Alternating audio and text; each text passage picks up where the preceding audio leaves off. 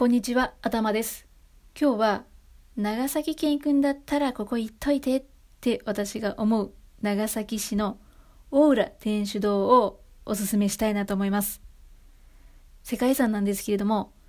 長崎と天草地方の潜伏キリシタン関連遺産っていうのに登録されてまして、これは17世紀の初めに江戸幕府がキリスト教を禁止してから19世紀に禁教が解かれるまでの約250年間に及ぶ日本独自のキリスト教信仰の姿と伝統を伝えているっていうね、ちょっと難しいけどそんな世界遺産です。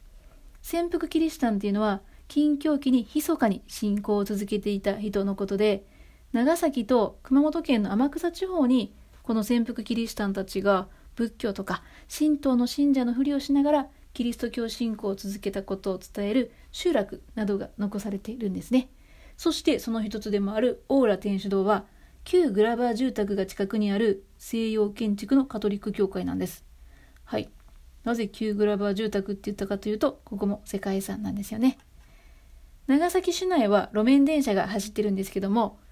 第5系統の大浦天主堂っていう駅から教会に歩いて向かうと、グラバー通りっていういかにも観光地らしいお土産屋さんが並ぶ坂があるんですね。その坂を上がっていくと徐々に見えてくるんですが、白い壁が青空に映える可愛らしい佇まいをしています。建立当時の天主堂はフランス寺って呼ばれていて、美しさと物珍しさから近所の人たちもね、よく見物に訪れていたそうですよ。そして世界遺産長崎と天草地方の潜伏キリシタン関連遺産として登録されているこの教会で起こった出来事というのが神と発見なんですよね。それは1865年の3月17日に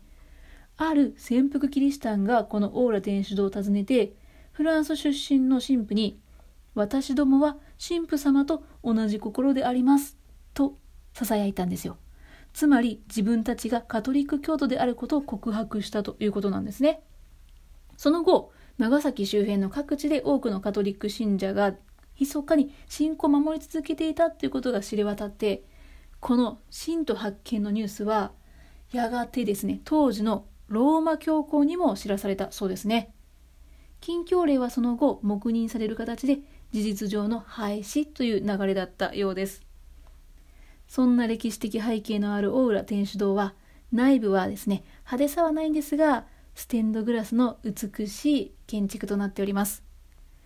長崎市内は散策するのにもう見どころの多い街なんですけれどもこのオーラ天主堂もぜひね、旅のプランに入れてほしいなって思う場所の一つです。